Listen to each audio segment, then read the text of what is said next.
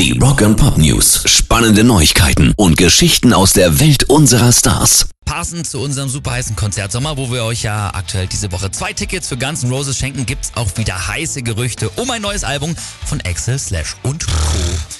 Glaube ich ja erst, wenn ich sehe. Ey. Ja. Wird längst Zeit, aber die kommen ja wirklich null aus dem Knick. So, pass auf, es sind jetzt Bilder aufgetaucht von Axel und Slash im Urban Sound Studio in Oslo, wo sie einen Tag drin waren, äh, nach ihrem Auftritt beim Tons of Rock. Ja, ja, einen Tag. Haben sie maximal wieder irgendwas Altes aufgewärmt, was es nicht mal auf Chinese Democracy geschafft hat. Sowas wie Hard School oder Silkworms oder dieser Mist. Das befürchte ich leider auch. Also, die sollen endlich mal wieder zusammen was machen. Ja. Ne? Slash ein Riff, Axel die Lyrics und dann ein ganz neues Album und nicht sowas Halbgares.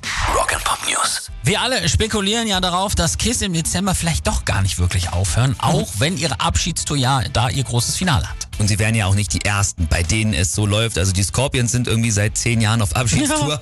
Aerosmith haben auch weitergemacht.